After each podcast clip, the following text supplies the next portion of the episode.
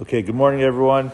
It's a uh, Erev Parshas Vayikra. We won't speak much about Vayikra, but we're going to talk about uh, some Haggadah insights, and I'm always happy to hear yours. I want to thank the series sponsor.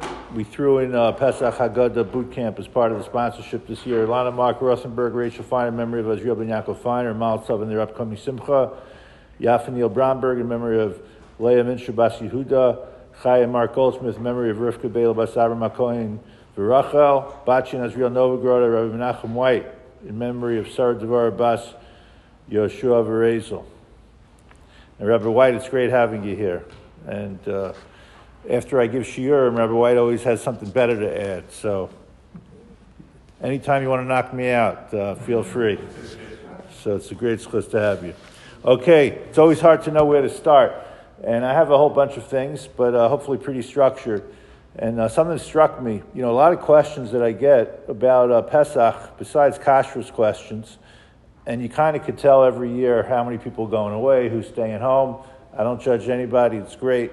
I had a question this week, which was amazing. Somebody was spending the first days in Cancun and uh, the last days in some other island they never heard of. And they actually had some very interesting shilas, because what happens about kashering in the middle? you know, you're not supposed to kasher during Pesach, but let's say you come to a place for the last day. So these are very interesting questions that Moshe Feinstein wasn't even asked. But Baruch Hashem, we get these questions, and questions are a great idea. And that's what I want to start with. Uh, there's a Haggadah that came out. I just started looking at it uh, this year, but I usually uh, look at these things a couple years uh, later. There's a, a, Re- a Rosh Yeshiva in the five towns. It's very profound. Um, his name is Rabbi Yaakov Bender. I think the name of his yeshiva is Darchei Torah. So he has a Haggadah. So one of the reasons why I was very interested in looking at it, he's an educator. So to look at a Haggadah written by an educator, I think is, uh, I hope it was going to be good. And by the way, if I didn't like it, I wouldn't be talking about it. And he really has great educational points that I think are uh, of value the entire year. And in fact, uh, Rabbi Soloveitchik said the Seder is not meant to be the aberration. It's really the model of how we're supposed to educate the whole year. You know, with the visuals, with the questions and the answers. Obviously, not with the Maror, but it's, uh, we can learn a lot from it. So I want to point out one thing uh, from Rav Bender, but before I get there, I want to start with something from the Bobover Rebbe, and you'll see how this first piece all comes together. You know, at the very out, towards the outset of the Haggadah of the Seder, we break the matzah the family minhag that we have is that we break the matzah on one of the guests' heads. Okay, that's the minhag. With soft matzah, it works very well. If you have a hard piece of matzah, the oat matzah, I'm telling you, if someone's gluten free, it's all over the head. Why do you break your head? And it really should be on the person who is leading the Seder. And I want to explain a little bit of history. If you look in ancient, uh, in the good old days of the Rishonim, especially before the printing press, not everybody said the Haggadah. It was generally one person who was the Makri who was uh, saying the Haggadah, kind of like Chazaras HaShatz, right? One person was uh, saying it, people were listening. Maybe they said Amen, obviously to the bracha, so they responded to some of the questions. Why do you think it was like that? So one is just from a purely historical point. You have to look at the history of the printing of the Haggadah, and there's a lot of history. I mean, we've kind of made up for it over the last uh, few years by the amount of Haggadahs that are out there. But you, you could imagine a Haggadah was not necessarily cheap, even if they were available. And before the printing press, they weren't as available. There's also another concept of Berov Hadras Melech, that you could bring the whole tzibur, which means your whole table, your whole family together by having one person as the leader. It's a question in general. Let's say when it comes to Kiddush on a Friday night, I don't want to get into a halachic discussion. Do you have one person that says the Kiddush? There's a value of that or does every single person uh, say the Kiddush? So this, these are part of the questions. So what happens very often is the person, even today, if there's somebody who's in charge, they may get a little bit worked up. They have their vision of what the Seder should be. You see, if it was up to me personally, what would I do? I mean, if I didn't have kids, I didn't have a wife and any family, I'd sit in the corner and I'd read like a Beis Halevi Haggadah and have a good time. But it's not my Seder, right? It's the Seder of the whole family. So the Bobov Rebbe said, I don't know which Bobov Rebbe, which street, and uh, which Bobov Rebbe, which generation, but I started quoting the Bobov Haggadah. He says the reason why we break the matzah in the beginning is because it's really Shviras HaGuf, or Shviras HaLev. We're breaking ourselves. We're saying at the very outset we're going to be humble. and everybody should try to be humble at the Seder. You're not going to get everything that you want. I get a lot of questions about tension at uh, family Sedarim, believe it or not. And it's not just because people don't like each other. I mean, that's obvious. But it's also because people have different visions, and you may have people with different skulls, different backgrounds, trying to get different things out of it. I've tried to tell people in the past, but it's never going to work unless you really like this idea that you don't have to have the longest uh, Seder. Magid is usually where the fights break out because everybody's hungry. Even the guy who's talking on and on, he really wants to eat. He just feels that he has to talk. And maybe that's what, how he's going to earn his Olam Haba. The, uh, they came out a couple of years ago. I didn't get to Chaim, I didn't get to Rabbi Bender yet. Reb Chaim Kanievsky Haggadah, and I thought this would really change the world. You know how long his Magid was? Thirty minutes, right? Magid was thirty minutes. You like that? Thirty minutes. They they obviously spoke Divrei Torah, and it wasn't just because they wanted to get to the Afikomen at the end. Especially today, in our generation, people don't have as much patience. I can tell you that it's about shul time it's about uh, many different areas of life. Shows, I think, are much shorter than they used to be, if they even have those anymore. So everybody should try to relax and chill out. But what this brings me back to is a very interesting insight that I've heard based on questions. In the good old days, when you had a person who was reading it, so there were advantages and disadvantages. Obviously, from participatory perspective, there's a disadvantage. I'm sure there were people even back then who were daydreaming and just dreaming about the uh, chicken and the soup while this guy is uh, reading the Haggadah. But there, so that's a disadvantage. And it's beautiful that everybody has their own Haggadah or many Haggadahs. But sometimes people get embarrassed at the Seder if they're called upon to read. Some families have a tradition, they go around the table and everybody reads the Haggadah. I'm not telling you what to do, but the person who's in charge has to remember that Bobov Rebbe of maybe breaking yourself and thinking about other people. Maybe not everybody knows how to read Hebrew. Even if the person's gone to yeshiva for 12 years, you know, certain people have uh, learning disabilities or they weren't really listening or whatever the issue is.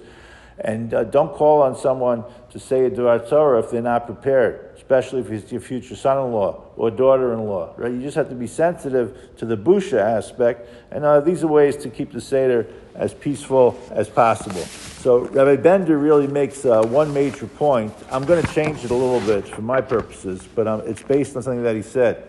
I saw a very similar idea many years ago in a Haggadah called Hegyonei Halacha of Rabbi Mirsky. It's a beautiful Haggadah. I highly recommend it. It's pretty easy Hebrew. Maybe they translated it one time. You know, there are a lot of questions at the Seder. When it comes to the Seder, and this is just the trick I tell everybody, there's two answers to almost every question. If you don't know the answer, you just say this and you'll get something. In our family, we have a minhag, I think it came from my wife's side of the family, that anybody who asks a question gets a chocolate, uh, gets a little piece of chocolate even before Kiddush. Okay, I make oh, it's less than a shiur, we measure it, etc. No problem. And at our Seder, I realized this while I was reading Rabbi Bender, not to toot my own horn, we're really more into questions than answers. You could ask the silliest question, and my kids do, even though they're in their 20s, some of them. They ask the most ridiculous questions. Great question, great question. Now, some of those questions, if they were asked in a classroom, the teacher would probably throw them out of the classroom or say, You only get one question a day. You know, I know someone in my family, my father, after he graduated uh, from his profession, he went into retirement, he went back to school. He is a PhD, he was very knowledgeable, but he always liked to learn. And he would sit in college classes, and the teacher said to him, uh, Dr. Baum, one question a class, right? Because you know, he, you know, he would ask uh, too many questions. But there's never too many questions. So Rabbi Bender says something really incredible. And what Rabbi Mirsky said earlier, questions is a sign of being free. If you're not free, you know, when you're in prison, you don't get to ask too many questions, right? You, that's, that's not what happens. So the answer to almost every question at the Pesach Seder is so the kids should ask, and that's accurate. The other answer is because it's a sign of freedom. You'll see how those two questions answer almost everything at the Seder. But what Rabbi Bender says, and I'm using my own formulation, there's a difference between a question and a complaint. Here's the takeaway. If you look at a complaint as a question, let's say you're the person, uh, the parent, the teacher, even the child, you take something that sounds like a complaint and you turn it into a question, then it changes the world. If you're the person who complains a lot and instead of complaining, you actually ask, because maybe there's actually an answer, because you don't know it all when you complain. I'm not talking to my congregants, but to everyone. You turn into a question, then everything is beautiful. And that's really the nature of the Seder. That's a sign of freedom. That's not just the four questions, there's so many questions. Now, he has a proof. His proof to it, I thought, was just incredible. And the beauty is when you could go outside of the Seder. At the end of the Torah in Parshas Ki Savo, which finds its way into the Haggadah, there's a Rashi. This Rashi is actually based on a pasuk later on. At the end of the Torah, Moshe takes one Sefer Torah and he tells the Bnei Leviim, he tells the Leviim to put it next to uh, the Aron. Now that's one Torah. All the other tribes were looking at this and they said this doesn't seem to be very fair. Fair. Now, at the times of Korach, this would have been a complaint. You know, what's with the special people? But over here, Moshe Rabbeinu looked at it not as a complaint. He himself, if you could say, matured. He looked at it as a question. When the other tribe said, "Why can't we have a Sefer Torah for ourselves?"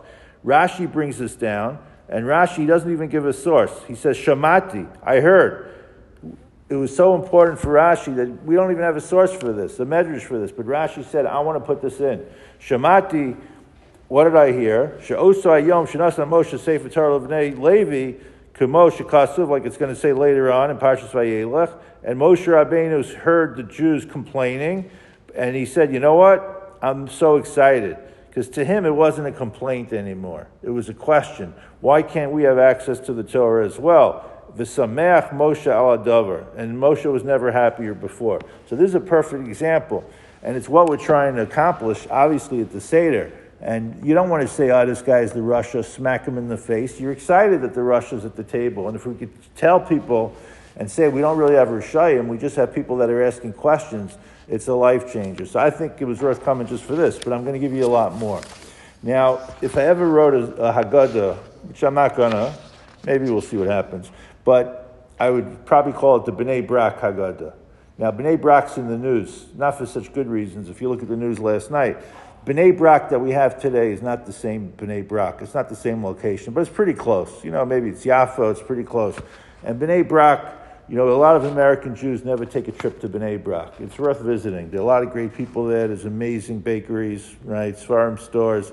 Coca-Cola company, if you want to see. Coca-Cola in Israel is a little bit different than America. We'll talk about it later. And it's a great place to at least take one trip. You'll be in a lot of traffic, so give yourself a few hours. There's so many divrei Torah that I've given over the years. Uh, my kids already, they start yawning. They start saying, yeah, we heard that.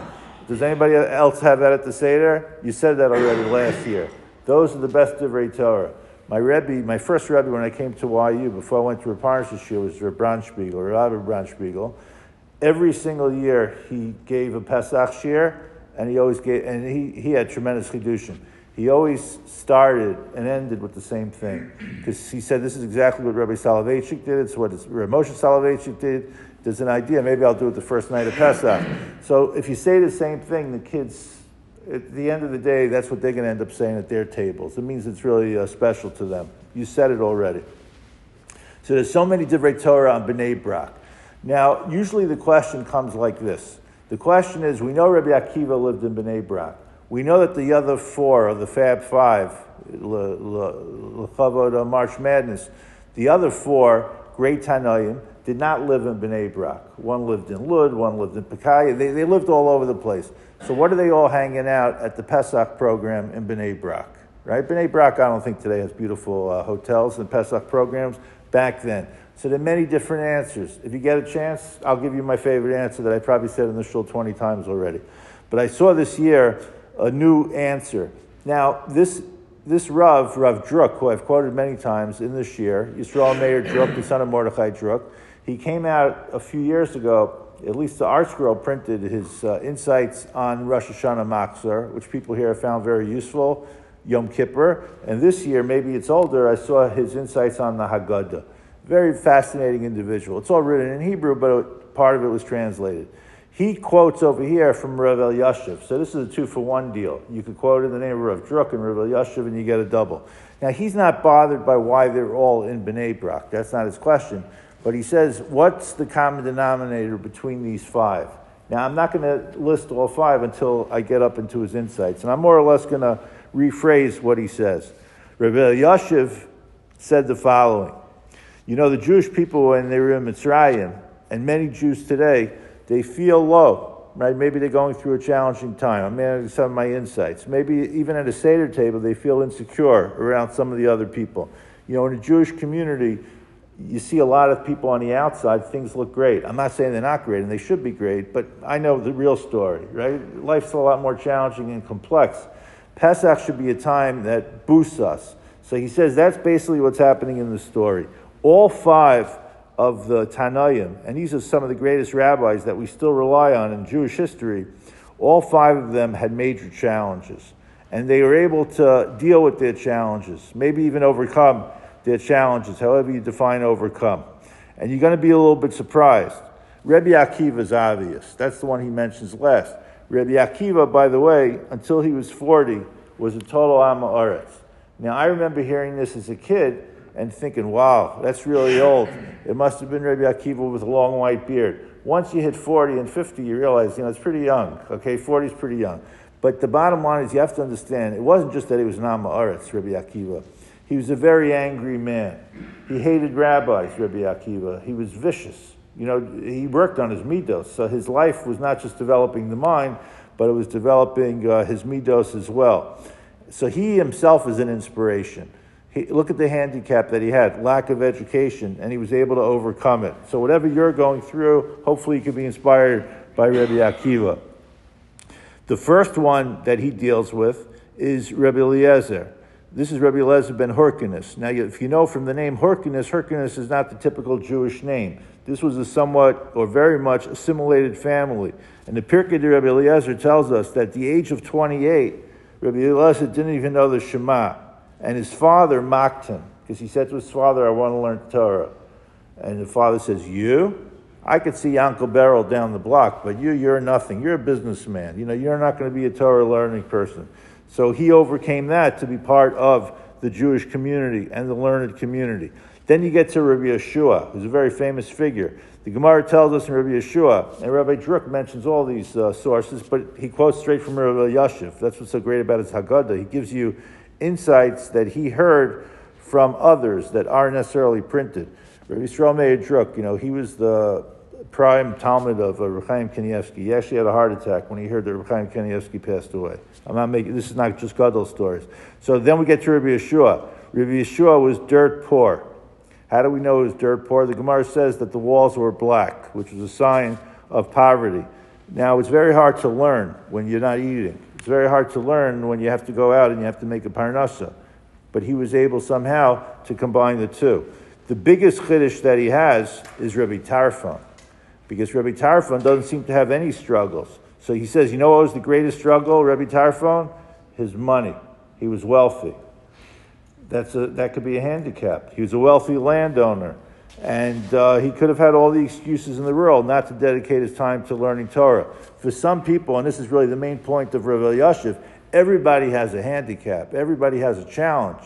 For one person, you're a rich guy, well, that should be no challenge. You're a poor guy, what else do you have to do but learn? Everyone has a challenge. And then, of course, within here, and that's how we get to the story, is we have Rabbi Elazar ben Azariah. Rabbi Elazar ben Azariah was the leader who everyone mocked because he's a little 18 year old pisher. And what's this guy going to do? Today it's very in. You know, you hire young general managers, young coaches. It's very popular. But in those days, you're talking about uh, the great Tanaim, especially if you know who Rabbi Elazar ben Azariah was replacing.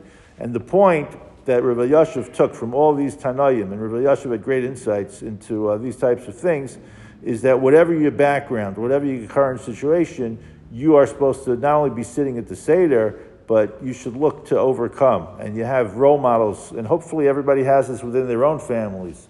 The best thing at the Seder is not just to talk about people from uh, the Seder. You want to talk about people from the parents, the grandparents, great grandparents, cousins, you know, people that you've read about who could continue to inspire. And very likely, there's somebody sitting at that table who may not be the best reader of the Haggadah, may have not come with any Divrei Torah, but may have some insights that could be life changers. I want to end, I have so much more to say, but you know, the A10 guys uh, give me two minutes extra. So I'll just leave you with one last thing. This I saw, uh, Haggadah, you know, Rabbi Michelle, Judah Michelle, who was here this year and last year. So he has a Rebbe who uh, came out with a Haggadah. It's called the Haggadah of Rav uh, Avram Tzvi Kluger. I forgot the exact name of the Haggadah. He's a Rosh Yeshiva, a young uh, Hasidic man in Beit Shemesh. So he says another reason why they went to Rabbi Akiva. This is amazing. I never saw this one before. Rabbi Akiva was a ger. Rabbi Akiva was a convert. You know, converts are the greatest people in the Jewish community to be celebrated. You're not supposed to say to a ger, oh, you're a ger, you know, and I'm not. Chas shalom, that's a prohibition. But we should be inspired by gerim. You know, I tell the story all the time. Someone asked Reb Chaim Kanievsky about, uh, I ma- should I marry a Gioris? He says, I don't understand the question. You know, obviously in the Shidduchim world, to say you're a Gioris today may not work. He said, what's wrong with that? It's amazing. Not only do you fulfill the mitzvah of loving your wife every day, you get a mitzvah of ahavas hager every day, right? So what could be better? So they went to Bnei Brak to be with Rabbi Akiva because Rabbi Akiva was a ger. And on Pesach night, we're all converting. Now, you could take that, first of all, not literally, and you understand it's a night of transformation. But he took it literally. At the very outset of the Seder, you know, we don't say a bracha.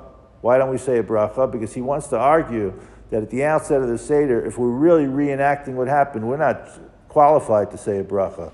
We're on the Mem Tes Sha'arei Tumah, the lowest level of Shari Tuma. We're worshiping Avodah Zarah as the night continues, we transform ourselves to be these big shots. We're able to say brachas, we're able to do mitzvahs, they're able to sing the praise of Hashem.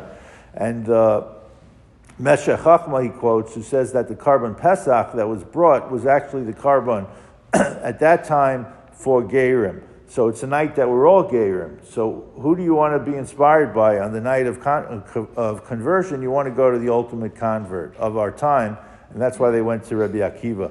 So hopefully Pesach should be peaceful, inspirational, and a great time to be born again Jews. Rabbi Chaim ben Akash Chibral Tar Mitzvah Sikol Yagdil Tar V'Yadir.